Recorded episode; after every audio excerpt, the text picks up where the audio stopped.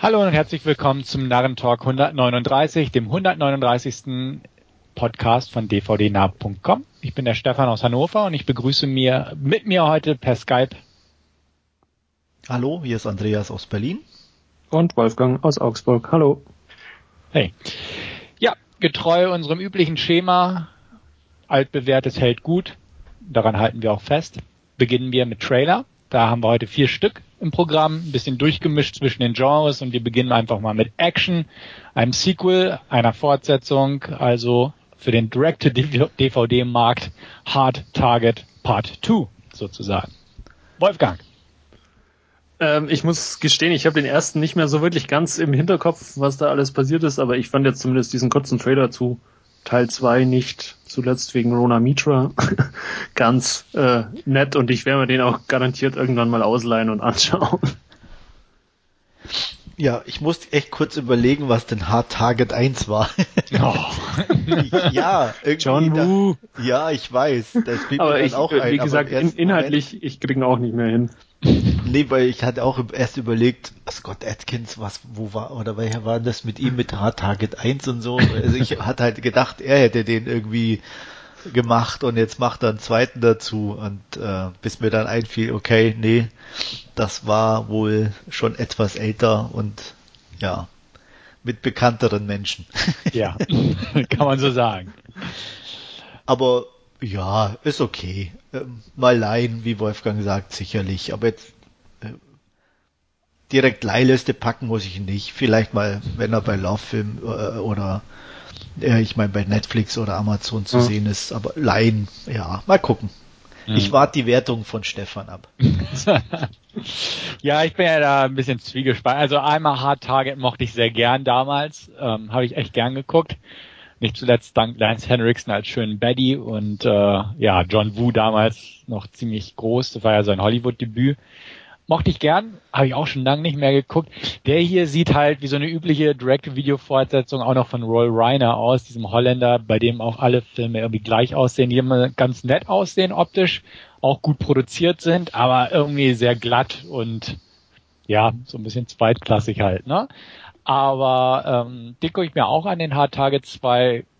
Wolfgang erwähnte Rona Mitra, Scott Atkins. Naja, da weiß man, was man kriegt, sagen wir es mal so. Die Handlung ist genauso Bierdeckel umfangreich wie der vom wie die Handlung vom ersten Teil, nur die erste Handlung hatte wenigstens noch ein bisschen Sozialkritik, aber hier ja, was was willst du erwarten? Dementsprechend mit der gesenkten Erwartungen rangehen und dann kann man vielleicht nicht enttäuscht werden. Ich, ich werde berichten, da ich mir den definitiv mal anschauen werde. Ja, ein Film, den äh, zumindest zwei Drittel von uns vielleicht, wenn wir ein bisschen neugierig sind, uns irgendwann mal angucken werden, obwohl wir, glaube ich, beide nicht so begeistert sind. Ich klammer Wolfgang mal ganz leicht schon mal im Vorfeld aus. Danke. ja. Das ist Nummer 31 von Rob Zombie. Beginne ich einfach mal sieht aus wie alles von Rob Zombie irgendwie. Und das ist so das Problem. Also am Anfang war es ja noch ganz interessant, als er da sein Devil's Rejects und davor House of Thousand Corpses rausbrachte. So dieses White Trash Milieu, überzogen, doch bunt und halt äh, ziemlich abgedreht, brutal. War ja noch ganz interessant, aber dann, dann kam halt nichts mehr hinterher, was das irgendwie, ja, wirklich zu was Besonderem machen würde. Er hat ja diese zwei Halloween-Filme gemacht, die jetzt auch schon nicht mehr so der Kracher waren. Den Lord of Salem habe ich immer noch im Regal stehen und traue mich nicht ran, weil er nicht so toll sein soll. Da wird Andreas, glaube ich, noch ganz kurz vielleicht das sagen können, weil ich glaube, du hast ihn gesehen, ne? Ja. ja.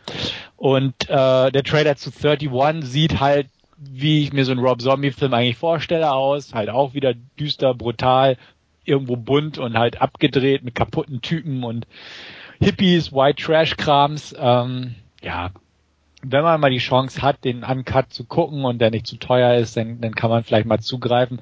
Aber jetzt so wirklich begeistert, so wie manch anderer, bin ich nicht. Nein. Also mal schauen. Ja, geht mir genauso. Also es ist halt so typisch, dass es echt schon langweilig wirkt irgendwie. Mhm. Ähm, ja, wie du schon sagst, White Trash, dann so dieser 70er Look. Ähm, ja, hat, da habe ich mich irgendwie satt gesehen, in, in, vor allem wenn es von Zombie kommt. Ähm, ja, Lords of Salem war okay, ähm, weil er jetzt doch mehr so ein bisschen okkult und nicht so brutal und so war, aber begeistert hat er mich auch nicht. Also dazu driftete er dann ein bisschen zu sehr ab zum Ende hin. Ähm, deswegen, ich weiß auch nicht, könnte nicht sagen, ob er dir gefällt oder nicht. Mhm. Also. Ja, ge ge gekauft habe ich ihn schon. Also.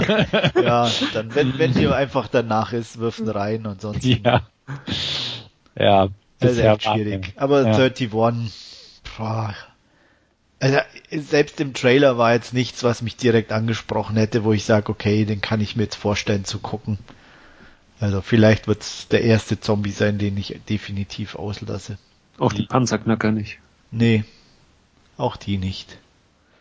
Ja. Ja. Vielleicht Hat guckt der Wolfgang an. Nee. hast, hast du denn zumindest den Trailer geguckt? Ich habe den Trailer habe ich geguckt, aber äh, spricht mich jetzt null an, auch äh, fühlt, fühlt, ich, äh, fühlt mich erinnert irgendwie an, an eine ganz billige Horrorversion von The Hunger Games irgendwie.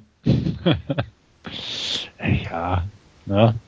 Ist halt so dieses Menschenjagdschema schon wieder, ne? Ja. ja. Zehn kleine Negerlein. Aber auch da war doch auch diese eine Geschminkte drin, die, die hat mich dann ein bisschen an, an uh, die Figur von, na, wie heißt sie, Elizabeth Banks erinnert und äh, ja.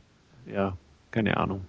Ja. Also de definitiv nichts für mich. Ich könnt ihr euch gern anschauen, aber ich werde ja. die Finger davon lassen. Ist nicht ganz unerwartet, dass du das so siehst. Ja. ja. Aber mich überrascht das total. Echt? Ja. Total? Ja. Okay. ja, vielleicht kann ja Wolfgang mit unserem nächsten Titel etwas anfangen. Da sind wir auf eine Netflix-Serie gekommen, die Stranger Things heißt und so ein 80er-Jahre-Vibe hat. Wolfgang, vielleicht das wäre. Ah, bin ich ehrlich gesagt unschlüssig. Ich kann so mit diesen äh, Kinderstories in, in dem 80er-Setting nicht so wirklich viel anfangen. Ähm, ich werde der Serie definitiv mal eine Chance geben und wer reinschauen, mal die erste Folge oder die ersten zwei Folgen.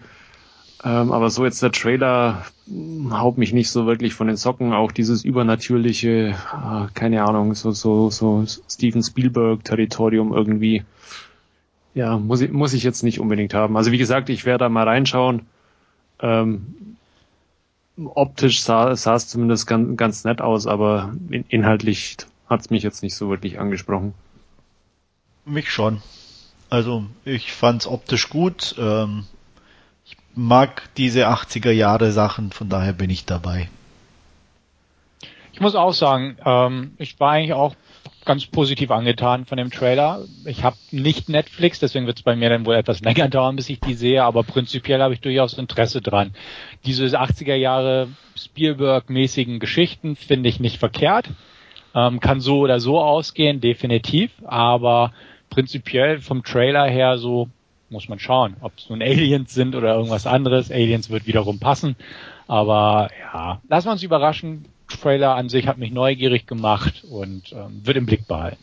Kann man sich übrigens auch für einfach mal einen Monat abonnieren und ja. wegschauen. Ist vermutlich billiger auch wie eine Blu-ray kaufen dann mit acht oder neun Euro. Ja. Ja, kann man, kann man sich ja definitiv mal überlegen. Okay. Also ich fand auch die, die äh, Produktionsqualität sah schon gehoben aus, also von ja. daher. Gut, aber da mangelt es ja bei den Netflix-Serien nicht. Also die nee, sind ja alle also, auf, auf extrem gerade das fand ich ja echt gut ja. und das, ja, da freue ich mich dann schon drauf. Ein mhm. bisschen qualitativ äh, gut ausgestattete Serien zu sehen, ist schon nicht ganz schlecht. Ja, das Problem ist, man wird verwöhnt irgendwie. Also ich hatte ja kurz im Vorfeld des Podcasts erwähnt, dass ich ja gerade diese australische Tomorrow When the War Began gucke. Mhm. Ähm, da habe ich mir die Blu-ray geholt und die ist halt nicht so dick produziert. ne? Ist halt eine australische TV-Produktion. Mhm. Und da denke ich mir auch manchmal so, hm, man ist inzwischen schon echt verwöhnt von diesen teuren Dingern. Äh, irgendwie. Also da schade manchmal, wo ich auch denke. ja. Aber gut so ist das halt. Ja. Okay. Dann zuletzt jetzt mal was aus der Independent-Ecke. Da ist mir der Trailer zu Kicks ins Auge gefallen. Wolfgang? Ja, ähm, den fand ich sau cool irgendwie. Ähm, der hat mich irgendwie gepackt, so diese Coming-of-Age-Story von diesem ja, jungen Kerl, der ein bisschen klein gewachsen ist und dafür nicht ganz ernst genommen wird in seiner Nachbarschaft oder ja, Ghetto will ich jetzt nicht sagen, aber es war schon irgendwie äh, eine ärmere Gegend wohl und und äh, muss halt auch viel aufs aufs Äußere wohl ankommt und ja, wie er sich dann auf die Jagd nach seinen neuen, aber geklauten Schuhen wieder macht mit seinen Freunden. Äh, sah zumindest sehr cool aus. Äh, Werde ich mir definitiv ansehen. Ja, absolut. Hat mich auch sehr angesprochen. Die Optik, Story, ähm, ist zwar so ein bisschen schon Klischee-Geschichte, aber ja. so verpackt, mhm. dass es einfach interessant aussieht und man es sehen möchte. Sehe ich ganz genauso. Also muss ich auch sagen, war war echt nett und ähm, auch genau was was äh, Andreas sagte, auch so hat irgendwie was von Klischee definitiv. Aber ich fand's auch, fand's irgendwie sehr, sehr nett aufgearbeitet, auch so mit diesem, seine, seine Fantasiewelt, die so ein bisschen mit dem Astronauten da durchschimmert und so. Also bin ich auch definitiv neugierig auf den Film geworden. Mal gucken. Ja, also den möchte ich auf jeden Fall sehen. Mhm. Ja, dann mal schauen, wann der irgendwann seinen Weg nach Deutschland findet. Ja. Oder sonst irgendwie verfügbar wird. Das ist so ein Festivalfilm, oder? Wo der gerade läuft, oder ich meinst du ja. im Trailer gesehen zu haben, dass irgendwie wieder diese genau, ganzen genau, Festival-Auszeichnungen oder so. Ja, der lief auf irgendwelchen Festivals. Ja. Und so, so bin ich auch irgendwie drauf aufmerksam geworden, weil ich dachte, hm, was ist denn das eigentlich? Und äh, ja, mal gucken. Okay. Noch irgendwelche abschließenden Worte zu unserer Trailer-Section? Nö. Nö? War Gut. Aber ein bisschen wenig diesmal dabei, was einen richtig angesprochen hat, aber. Ja. Ja, ja das Sommerloch. Ja, ja. ein bisschen. genau. Müssen wir noch mal aufs nächste Mal hoffen. Aber in der Zwischenzeit haben wir auch was geguckt und Andreas fängt damit an, uns mal was vorzustellen. Ich weiß nicht, ob es gut ist, aber wir werden es hören. Ja, mal schauen. Äh, ich glaube, es irgendwie schaffen wir kaum eine Ausgabe ohne Superheldenverfilmung. Es gibt ja nichts anderes mehr. irgendwie schon, also das Gefühl bekommt man langsam. Und ich habe mich auch äh, doch des Längeren gesträubt, Ant-Man anzugucken, aber jetzt war er dann doch von Lauffilm mal an mich unterwegs und dann, ja, habe ich ihn halt mir zu Gemüte geführt. Ja, storymäßig ist, glaube ich, auch nicht so viel drin. Wir haben wieder ein, ja, einen Wissenschaftler, der etwas entwickelt hat, was die Nachwelt nicht unbedingt so haben soll. Ähm, ein Partikel, das er nach sich selber benannt hat, ein PIM-Partikel. Äh, der Wissenschaftler wird gespielt von Michael Douglas und ähm, dieser Partikel ist dazu in der Lage, ähm, Gewebe oder halt ähm, Sachen in kleinste Größen zu verwandeln. Und ähm, ja, die Firma, in der er gearbeitet hat oder arbeitet, ähm, ist von seinem Protégé übernommen worden, der ja sich nicht ganz so entwickelt oder entwickelt hat, wie er sich das vorgestellt hat. Und um Geld zu verdienen, muss man natürlich Sachen verkaufen und deswegen ist ein Kampfanzug in der Entwicklung, ein sogenannter Yellow Jacket, der als neues Waffensystem äh, dem Unternehmen zu Reichtum verhelfen soll. Und äh, um dem entgegenzuwirken, braucht der Physiker Mr. Pym einen Handlanger und ja, dabei stößt er auf einen Ex-Knacki, der ein, wie soll man sagen, einen Hackerangriff auf ein ähm, großes Unternehmen gestartet hat, um das Geld, das die eingesackt haben, wieder Robin Hood-mäßig an die äh, Geschädigten zu verteilen, hat dafür ein paar Jahre gesessen, hat seine Frau und seine Tochter äh, dadurch verloren, die haben sich von ihm getrennt, also die Frau und ist jetzt mit einem neuen Mann zusammen. Und er versucht eben nach äh, danach wieder ein ehrliches Leben zu führen. Und ausgerechnet dieser ja, nette junge Mann, Elektroingenieur und äh, auch noch äh, Free Climber und was weiß ich, was er nicht noch alles kann, ähm, wird dazu ausersehen, der Handlanger zu werden und verkleinert für wieder Recht und Ordnung zu sorgen. Und der Name ist bekannt, Ant-Man. Und es gibt halt ein paar Hindernisse auf dem Weg zum Superhelden und die wollen bewältigt werden. Ja, dabei will ich es mal belassen, was die Inhaltsangabe betrifft. Ähm, ich war dann doch angenehm überrascht, muss ich sagen, weil es ist ähm, jetzt nicht also wie soll ich sagen, eigentlich ist es auf der einen Seite eine typische Marvel-Verfilmung, aber irgendwie auch wieder nicht. Er hat einen ganz angenehmen, humorvollen Unterton. Ähm, es ist nicht alles so ganz so bierernst wie in den anderen Marvel-Filmen, aber so diese, diese klassische äh, Bösewicht und Wissenschaft und was weiß ich Formel, die ist halt trotzdem da. Und deswegen ist es halt schon einfach ein klassischer Marvel-Superheldenfilm mit ein bisschen Humor. Ähm, ich muss sagen, ich fühlte mich doch recht gut unterhalten, was nicht zuletzt auch an der passenden ähm, Auswahl der äh, Charaktere lag und der Darsteller Paul Rudd als Scott Lang, aka Ant-Man, passte überraschend gut. Äh, so dieses ja nicht ganz erwachsener gewordener äh, Typ, der irgendwie dann doch alles falsch macht, obwohl er es irgendwie richtig meint. Äh, Michael Douglas als Physiker und Evangeline Lilly als am Anfang etwas undurchschaubare ähm, ja, Person. Also von daher insgesamt echt nett umgesetzt, äh, auch in den Nebenrollen. Klar, ein bisschen übertrieben. Michael Pena als, als Kumpel, aber auch unterhaltsam in gewisser Art und Weise. Die Action fand ich überraschend und gut und gut umgesetzt.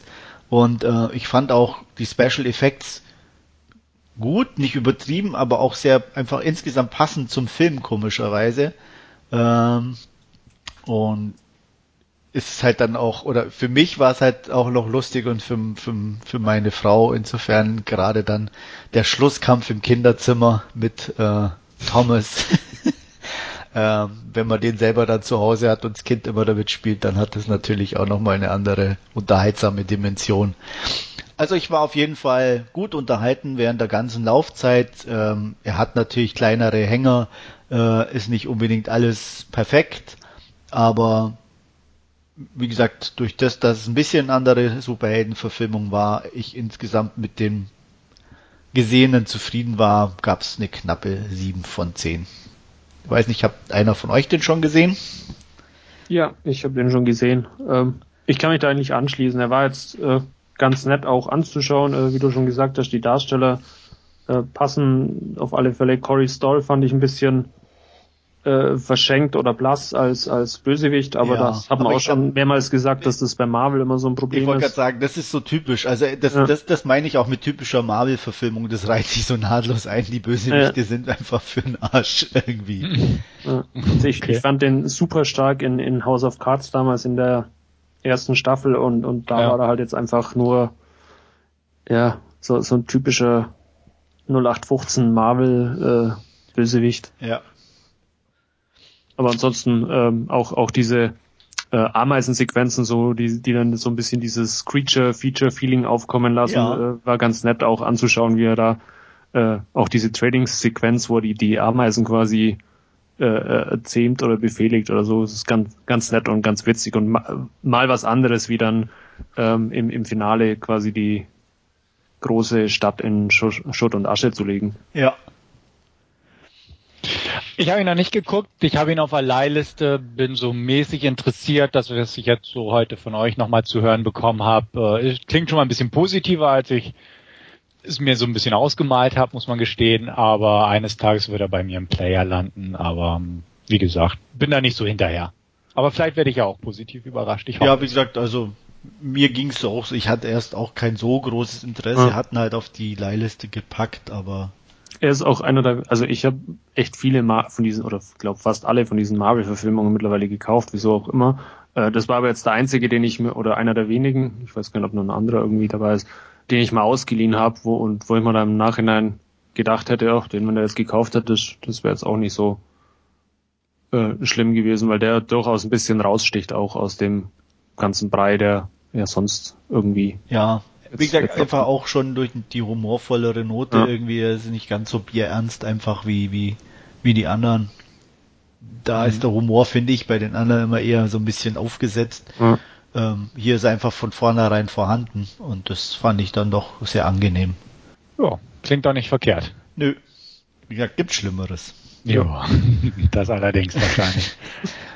Okay. Sonst noch was? Nee, aber irgendwie äh, der, ach so, der Haupt, der, der Bösewicht äh, hatte ich am Anfang irgendwie an, an den, wie, der finde ich, der sieht extrem wie, wie der eine, den ich nicht leiden kann, aus.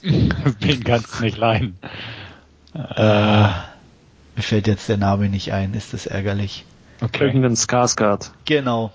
Ach so, okay. Ja, mir fällt da vorne ein Peter, oder? Peter, Peter müsste das sein, ja. Ich weiß jetzt, aber äh, einer das, also nicht der, nicht der alte, sondern äh, nicht, ja. nicht Sarsgaard, nicht oder? Ja. Ja. Ja, die schauen sich in der Tat ein bisschen ähnlich. Also da hatte ich ja ganz am Anfang gedacht, dass es der ist. Dachte, oh nee, nicht der schon wieder. Aber gut, das wäre wahrscheinlich kein, kein Unterschied gewesen. ja, ja. Aber. Okay. Nee, war er nicht. War er nicht, nee. War nicht. Aber ja. wie gesagt, da fand, fand ich irgendwie interessant, dass das irgendwie, ja, die sich dann doch sehr, sehr ähnlich sahen. Mhm. Naja. Hat man ja irgendwie öfter. Ja. Gut. Dann würde ich sagen, mache ich einfach weiter. Gern. Mhm. Mich hat's ins Kino verschlagen zu The Nice Guys und da war es mir wichtig, dass ich den im O-Ton gucke. Ich hatte schon so ein paar Stimmen gehört, ähm, von Leuten, die den sowohl auf Deutsch als auch auf Englisch mal geguckt haben. Und äh, da hieß es ja, die Synchro sei nett, aber nicht ganz treffend in mancherlei Belangen. Und äh, somit war ich sehr froh, als das Cinemax hier durchaus mal eine Vorstellung in der Woche anbot auf Englisch. Habe ich mir glatt nicht entgehen lassen und somit mir The Nice Guys angeguckt.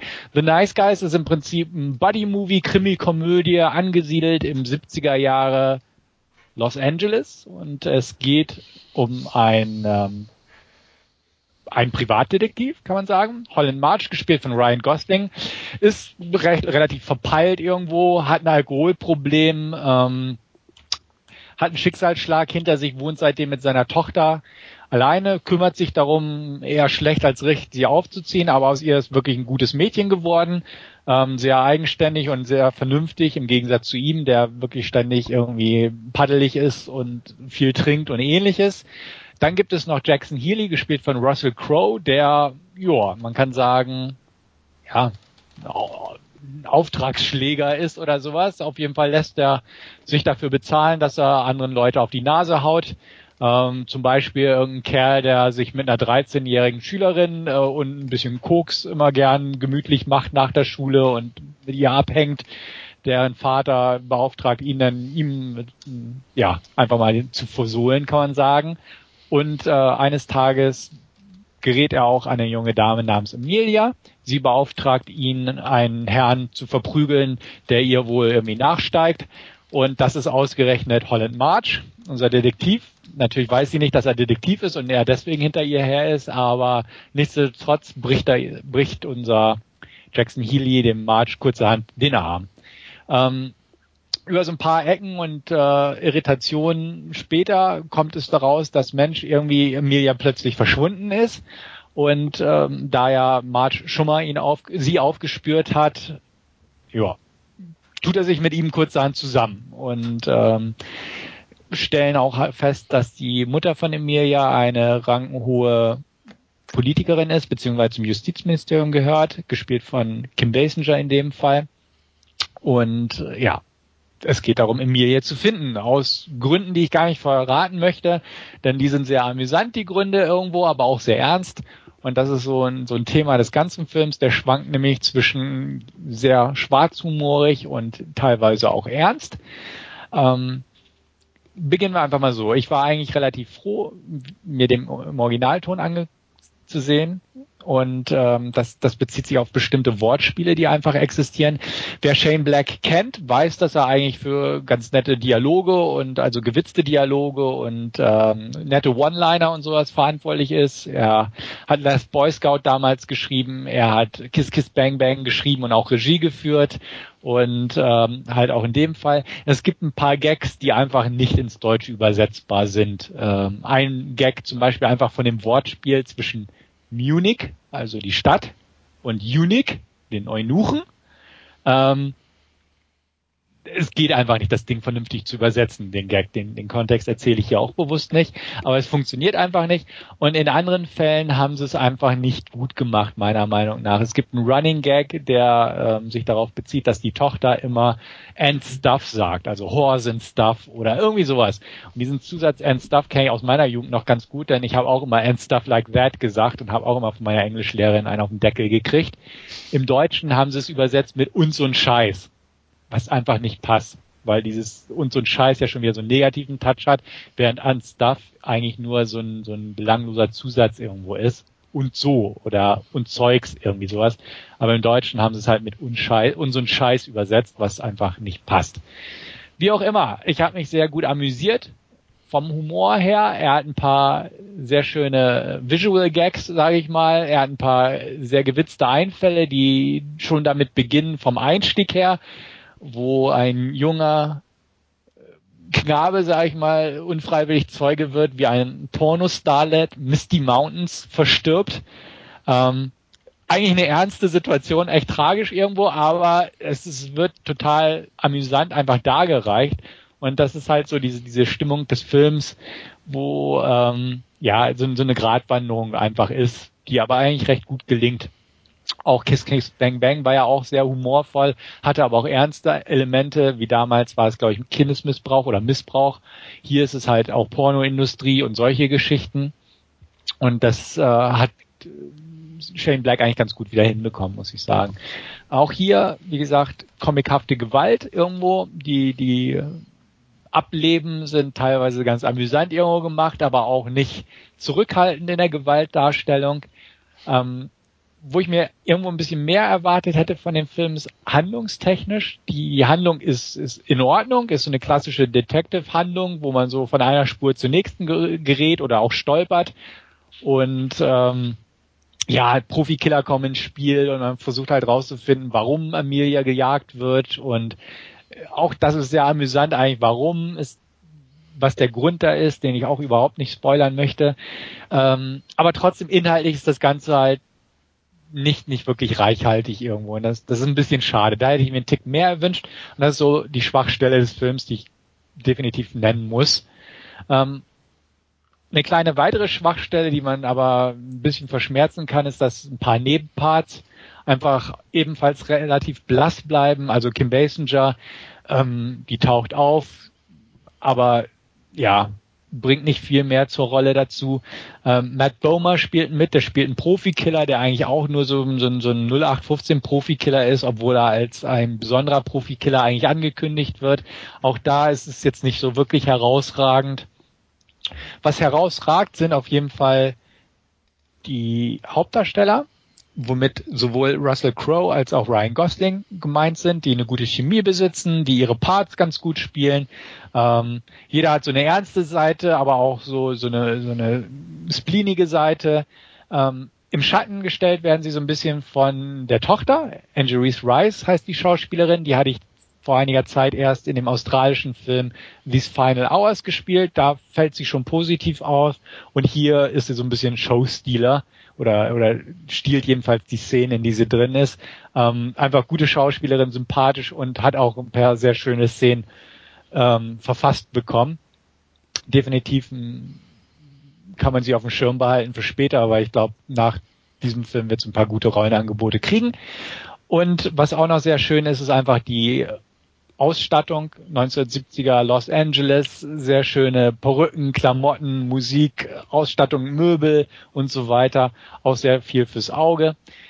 Der Film, wie gesagt, lebt eigentlich davon, von diesem humorigen, ist so ein bisschen eine Kombination aus ähm, ja, wie soll ich sagen, irgendwo eine Hommage an Detective-Filme aus der Zeit, hat so ein paar Selbstreferenzen von Shane Black her, also wer seine, seine Filme so ein bisschen im Hinterkopf hat, auch The Long Kiss Goodnight und so, ähm, wird hier ein paar Sachen wiedererkennen von den Gags und von den Inhalten her. Ab und an ist es aber auch so in dem Bereich Déjà-vu anzusiedeln, muss man auch sagen, dass man sagt, okay, das kennt man schon. Ne? Und dementsprechend ist das alles so ein bisschen, ja, nichts Neues irgendwo, aber ganz nett aufgearbeitet, muss man definitiv sagen. Also, ich würde sagen, so ein Oldschool Buddy Movie, Crime Flick, ist auf jeden Fall ein Blick wert. Wer den Trailer mochte, denke ich mal, wird auch beim fertigen Film auf seine Kosten kommen. Wer Shane Black macht, sollte definitiv zuschauen, dass er da sich den Film anguckt, bitte möglichst im O-Ton. Und ähm, ich sag mal, fürs Mainstream-Kinoprogramm ist er schon sehr schön, dass es ihn gibt. Aber fürs Mainstream-Kino-Publikum ist es nicht so ganz das Wahre. Hat man ja auch gesehen, dass er in den USA leider nicht ganz so gut lief. Aber für mich war es eigentlich sehr gute Unterhaltung eine 8 von 10 wollte ich leider nicht vergeben, einfach wie gesagt, weil er inhaltlich da so ein bisschen zurückhängt. Daher wirklich eine gute 7 von 10 von mir und an euch beiden und unsere Zuhörer eine Empfehlung, definitiv. Ja, ich freue mich drauf. Also fürs Kino hat es nicht gereicht bei mir, aber ähm, werde ich auf jeden Fall dann auf Scheibe nachholen. Geht mir genauso. Ähm, ich würde mir den auch auf alle Fälle anschauen, weil das jetzt dann doch sehr interessant klingt und äh, ja, auch, auch von der, mir ist jetzt der Name gerade wieder entfallen, von der jungen Darstellerin hat man jetzt ja auch schon mehrfach gehört, dass die einfach großartig auch sein soll in ihrer Rolle. Mhm. Ja, also wie gesagt, euch beiden definitiv zu empfehlen. Ja, soweit kenne ich euch doch, glaube ich, schon. okay. Auch, auch, wenn ich stark nachgelassen habe seit ja, aber, aber sinnlose überdrehte Gewalt kann man uns immer ans Herz legen. Das ne? stimmt. Ja, ja. Ach, Andreas, irgendwann irgendwann bist du wieder in der Spur. Ja, ja, irgendwann ja. bin ich wieder. Äh, für die, die es nicht wissen, Stefan denkt, dass meine, meine, meine Filmmeinung gelitten hat, sozusagen. Ich befürchte. Ja. Befürchte. Ja weil ich dann doch ein paar Filme nicht so gut bewertet ja, habe. Beim, beim Umziehen ja, ein Regalbrett auf den Kopf lassen. bekommen. Na, ich denke mal an, das war irgendeine Umzugskiste, die verloren gegangen ist. Ja. ja. ja. Aber meistens findet sich das irgendwann. Ja, ich wollte gerade sagen, also es ist, besteht ja immer noch Hoffnung, dass ich es genau. in irgendeiner Kiste noch finde. Ja. ja. Gut. Gut. Da bleibt ja noch einer von uns für sein ja. Segment und das bist du, Wolfgang. Ja, und was ihr bestimmt nicht suchen müsst, äh, in keiner Kiste oder am besten in eine Kiste packt und ganz tief vergrabt, ist The Do-Over mit Adam Sandler. Ich habe mir den auf Netflix angeschaut. Ich weiß gar nicht, wieso ich ihn angeschaut habe. Ich glaube, ich wollte irgendwas sehen, wo ich nicht viel denken muss, wo ich nicht viel aufpassen muss und dann habe ich irgendwie das Poster von The Do-Over gesehen und habe mir den angeschaut. Ja. Mhm. Es waren zumindest zwei Stunden, die vorbei waren. Ja. Knapp zwei Stunden. Ähm, worum geht's? Inhaltlich ganz kurz. Ähm, wer den Film unbedingt anschauen will, ich muss jetzt Inhalt, ähm, anfangen, ein paar Sachen spoilern, der jetzt dann also einfach zum nächsten Kapitel springen oder in der Playlist weiterschauen, äh, weil ich wie gesagt ein paar Sachen spoilern werde. Also, wir treffen Charlie. Charlie wird gespielt von David Spade und ist äh, Bankmanager in einem Supermarkt ähm, ist total unzufrieden mit seinem Leben, hat zwar seine, ja, äh, die Frau äh, geheiratet, die er in der Highschool immer angehimmelt hat, ähm, aber die äh, vögelt nach wie vor mit ihrem äh, Footballer, mit dem sie an der Highschool zusammen war, ähm, lässt sich aber von, von Charlie aushalten, ähm, der auch seine oder ihre beiden Zwillinge äh, mitfinanzieren darf und ist wie gesagt sehr unzufrieden mit seinem Leben ähm, auf einem Klassentreffen trifft er Max, der von Adam Sandler gespielt wird, ähm, ja, die schon damals zu Highschool-Zeiten eben befreundet war. Äh, Max ist mittlerweile FBI-Agent und äh, man kommt so wieder ein bisschen ins Gespräch, äh, hat sich seit Ewigkeiten nicht gesehen und irgendwann äh, ja, beschließt man auch mal ein, ein, Wochenende gemeinsam auf der Yacht von Max zu verbringen und einfach eine, eine gute Zeit zu haben. Ja, äh, Allerdings jagt Max die Yacht in die äh, Luft, äh, täuscht den Tod von, von, von sich und Charlie vor und äh, flüchtet quasi äh, an den Strand, äh, gesteht Charlie, äh, dass er ja äh, eigentlich gar kein FBI-Agent ist und äh, sondern in, in als Leichenbestatter oder als äh, ja in der Leichenhalle arbeitet und da eben auch die zwei Körper, die, die er ähm, als ihre Leichen ausgegeben hat, ähm, er hat und äh, ihnen somit eine Chance für ein neues Leben äh, ermöglichen möchte. Charlie protestiert auch nicht lange, äh, ja, findet sich irgendwann mit der oder findet sich relativ schnell mit der Situation ab und äh, Max zaubert noch einen äh, Schlüssel hervor von einem Schließfach, der ja, den er bei einem der beiden äh, Toten gefunden hat. Man macht sich auf, dieses äh, Schließfach zu finden. Der Weg führt nach Puerto Rico. Ähm, da findet man eine Kiste äh, voller Geld und äh, einen Schlüssel äh, für ein schönes Strandhaus. Ähm, ja, da macht man sich dann auf, genießt sein neues Leben, nimmt die neuen Identitäten an, übernimmt unter anderem auch die Tattoos und Piercings der echten Toten, um ja ihnen möglichst nahe zu kommen. Und ähm, irgendwann passiert es aber dann, dass äh, ja ein Killer auf dem Rasen steht, äh, versucht die beiden umzulegen. Man geht wieder zurück in die USA und äh, versucht rauszufinden, äh, was das Ganze soll, beziehungsweise was die beiden echten Toten äh, ja in Anführungszeichen verbrochen haben damit auf, äh, oder wieso auf einmal der Killer auf dem Rasen steht. Da kommt dann auch noch Paula Patton als Heather mit auf, äh, ja, äh, aufs, aufs Programm und äh, man versucht eben gemeinsam dieses Geheimnis äh, zu lösen. Ja, relativ viel hin und her in dem Film, ähm, mal so, mal so. Und es, es kommen noch ein paar Wendungen, äh, was den Film nicht unbedingt besser machen, weil sobald man sich mal in, in eine Richtung irgendwie äh, eingeschossen hat oder so, kommt dann so quasi das große äh, Edge Badge doch nicht. Ähm, ja, witzig ist er auch nur begrenzt äh, in, mit ein paar Gags, die dann auch teilweise äh, zu Tode geritten werden. Ähm, das einzig Sehenswerte an dem Film ist dann wirklich auch noch Paula Patton, Patton die äh, ja ganz niedlich aussieht ähm, aber ansonsten ist ja der Film einfach äh, absolut zu vergessen. Und ich glaube Netflix beißt sich mittlerweile auch in den Arsch, die ja da äh, einen Deal mit Adam Sandler ausgehandelt haben für, ich glaube, vier Filme oder was. Und äh, die ersten beiden sind irgendwie ähm, oder The Ridiculous Six habe ich mir noch nicht angeschaut. Ich weiß auch nicht, ob ich das jemals machen werde, aber. Ich würde es nicht tun. Und äh, The Do-Over ist auf keinen Fall auch keinen Deut besser als der Ruf von The Ridiculous Six. Äh, rentiert sich auch keinen Fa keinesfalls anzuschauen. Ähm, ist wirklich, ja, fast, fast grausam lang, weil er äh, knapp zwei Stunden, glaube ich, geht oder 110 Minuten, äh, was für so eine Art Film dann auch schon äh, deutlich zu lang ist. Ähm, es gibt noch ein paar Nebenrollen, unter anderem spielt Luis Guzman mit, äh, ja, als, als äh, Kellner und dann noch in einer ja irgendwie sehr seltsamen äh, Szene, in der, in der er mitspielt. Ähm, ja, keine Ahnung. Lasst es aus, schaut euch lieber was anderes an. Ähm, aber The Do-Over ist definitiv äh, keine Empfehlung. Ähm, wegen dem einen oder anderen Lache und, und Paula Patton vielleicht noch zwei von zehn Punkten. ja, da habe ich auch schon viel drüber gelesen, also was heißt viel drüber gelesen, aber was ich drüber gelesen habe, war auch unterirdisch.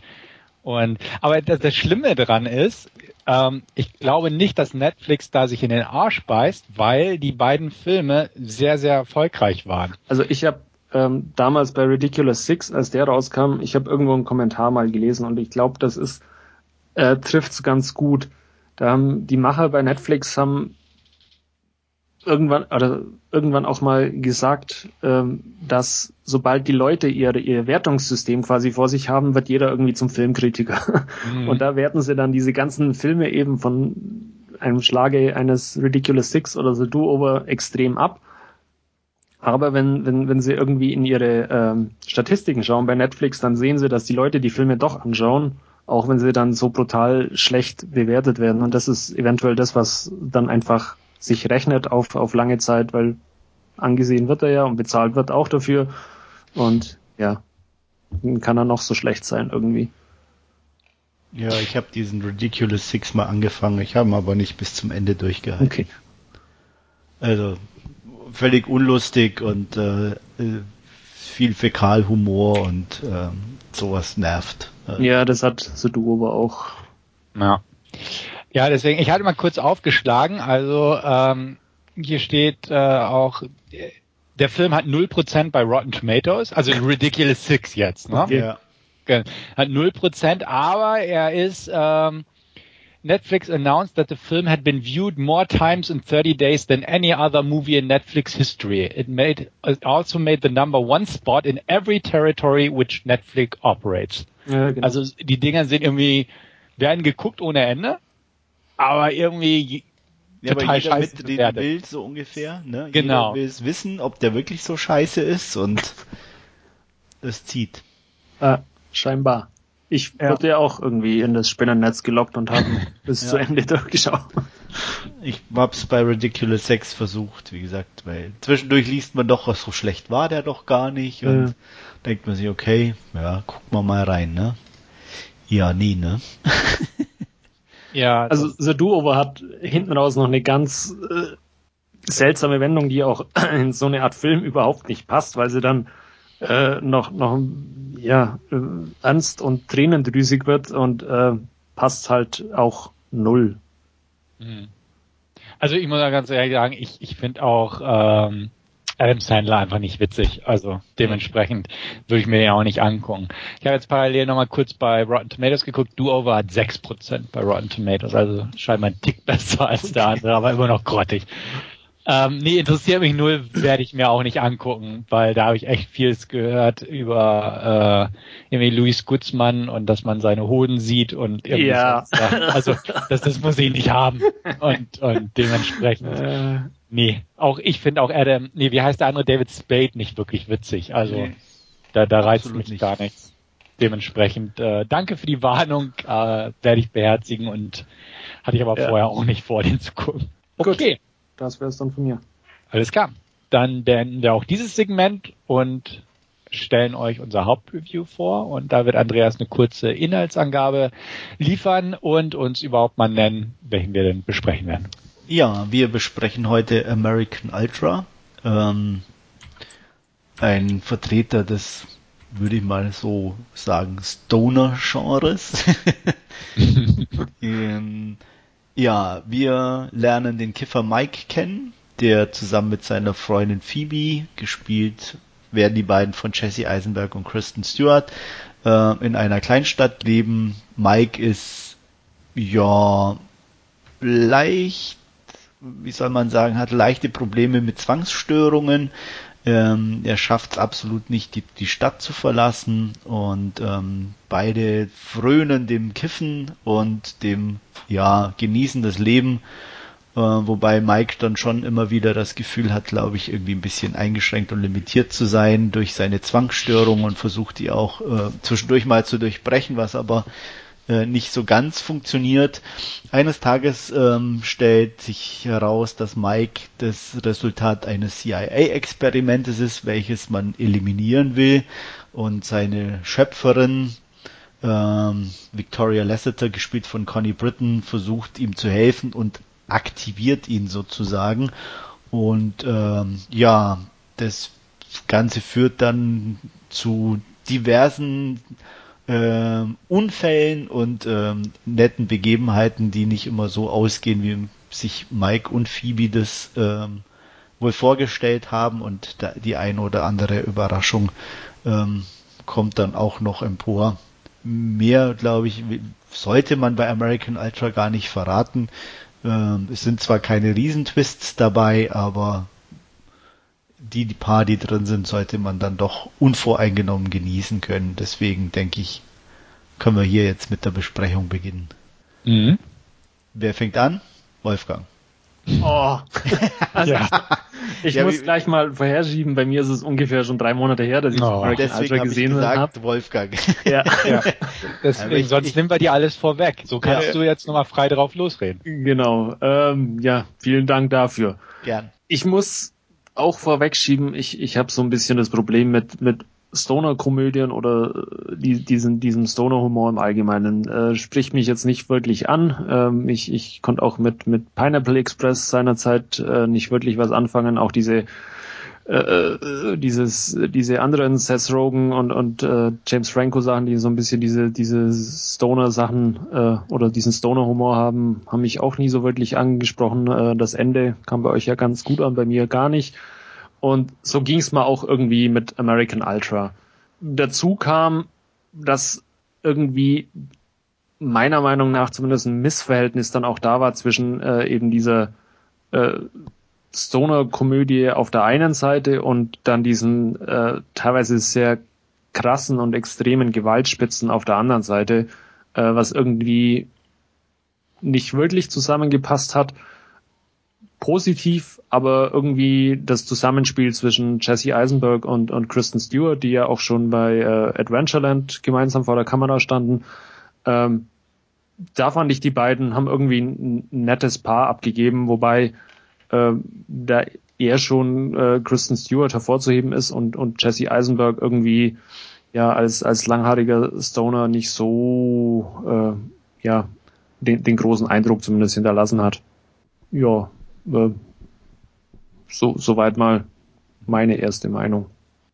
Mache ich einfach mal weiter. Ähm, ja, also so, so Stoner-Komödien muss ich auch sagen. Ähm, Im klassischen Sinne, ich sage jetzt einmal Cheech and Chong oder so ein Kram, mag ich auch nicht. Pineapple Express fand ich okay. Ähm, die Seth Rogen-Dinger sind ganz nett. Bis the End mochte ich Punkte. Also deswegen nur so im Vorfeld. Hierzu American Ultra hat Max Landis das Drehbuch geschrieben. Den mag ich eigentlich ganz gern. Der hat bisher noch nicht so große Sachen gemacht, aber das ist eigentlich so sein Stil, dass er irgendwo holprige Sachen zusammenfügt. Und hier ist es halt auch so dieses, genau wie Wolfgang sagte, diese, diese gewalttätigen Spitzen, dieses ähm, gewalttätige, vordergründige B-Movie-Actionhafte teilweise, gepaart mit diesem Stoner-Humor. Ähm, das, das sehe ich so ein bisschen als seine Handschrift an. Mögen viele nicht, ich fand's okay, absolut. Und ähm, ich war ich sehr angetan von dem Film. Ich fand, die beiden Hauptdarsteller haben ihre Rollen wirklich gut gespielt. Ich fand auch, die hatten eine gewisse gute Chemie irgendwo miteinander. Ich fand die Außenseiter Love Story, die sie so porträtiert haben von den Rollen her, fand ich gelungen. Also war, hatte was, definitiv. Ähm, spielt ja auch in den einen Twist mit rein, den wir nicht spoilern werden.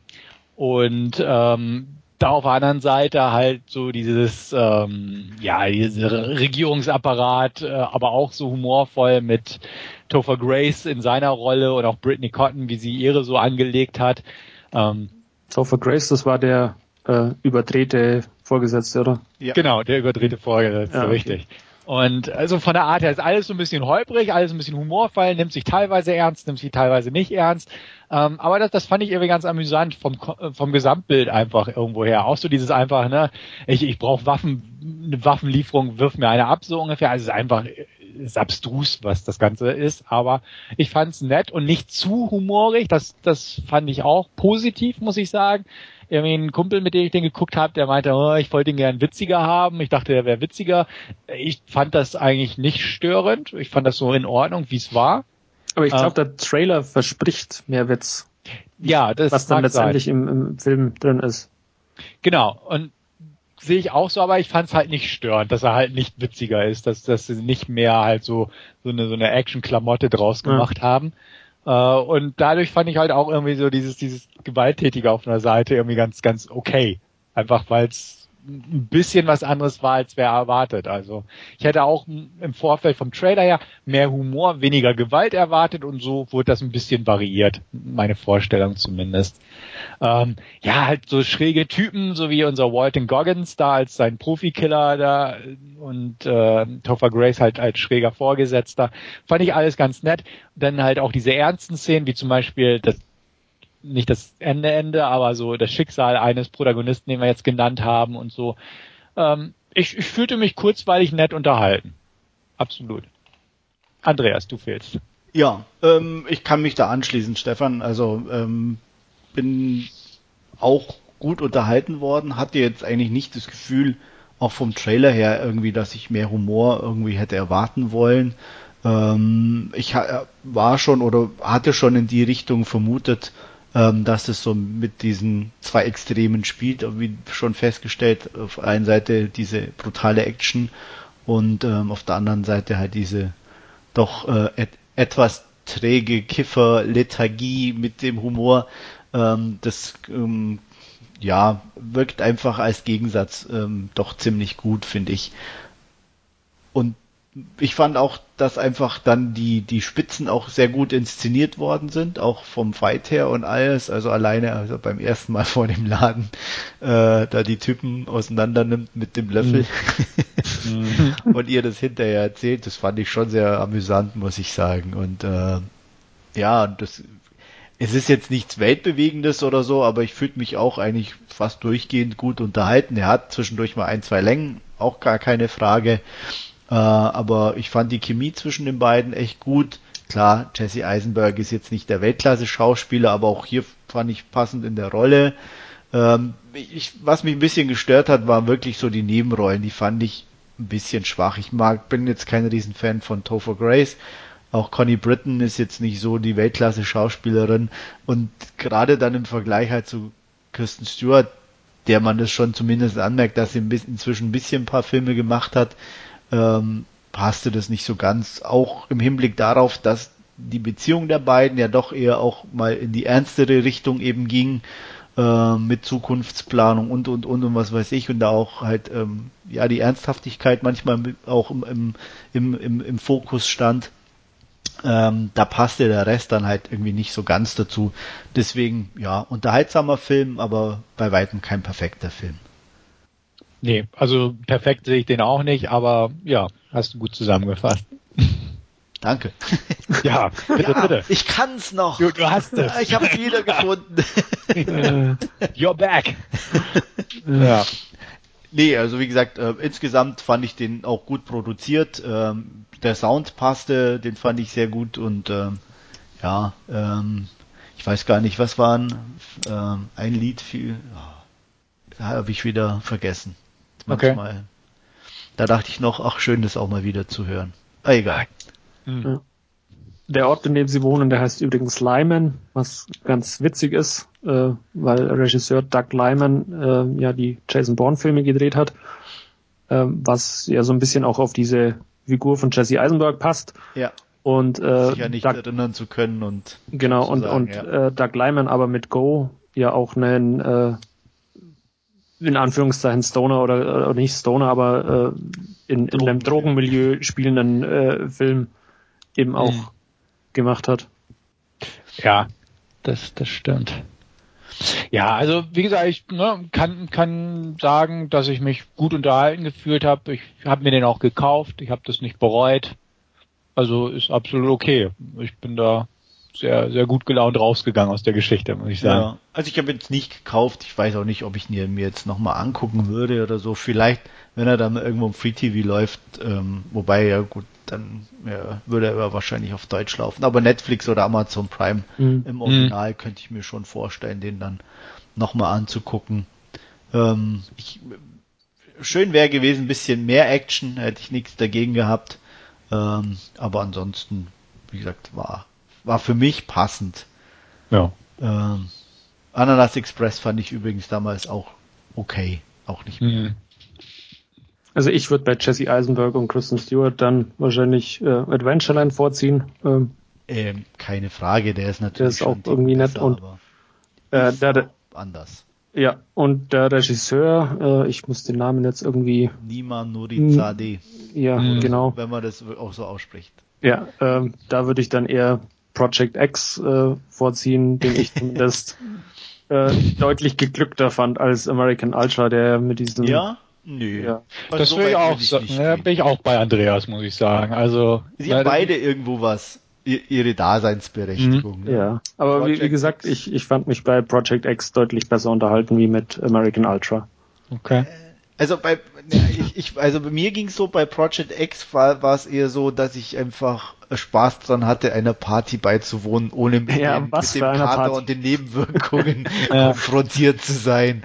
Und ähm, American Ultra ist halt eher für mich wirklich mehr Film in dem Sinne.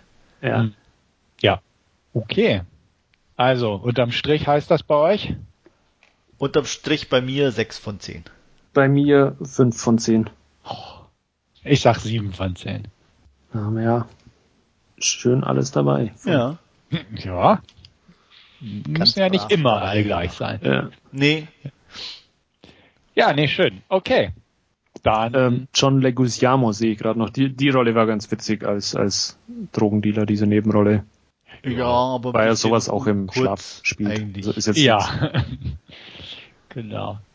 Nö, also, ne, wenn euch als Zuhörer das gefällt und ihr den Film noch nicht kennt und ihr unseren Geschmack ungefähr einschätzen könnt und so weit lagen wir auch gar nicht auseinander, dann Nee. könnt ihr euch gerne überlegen, euch American Ultra anzugucken. Ich glaube, wir hatten Spaß dabei, trotz allem, auch wenn es nur für eine 5 von 10 bei Wolfgang gereicht hat. Und ich hoffe, ihr hattet Spaß beim Zuhören. war zumindest nicht so ärgerlich wie The Do-Over. Ja, das glaube ich. Ist noch eine ganz andere ist Kategorie. Auch, glaube ich, nicht so schwer, oder? Ja. also, naja. Ja. Naja, das ist halt Adam Sandler, ne? ja. ja. Ja.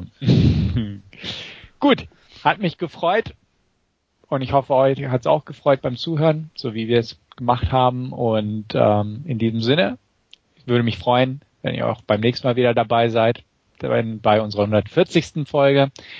Und in diesem Sinne, danke fürs Zuhören und bis demnächst. Bis dann. Tschüss. Ciao, bis zum nächsten Mal.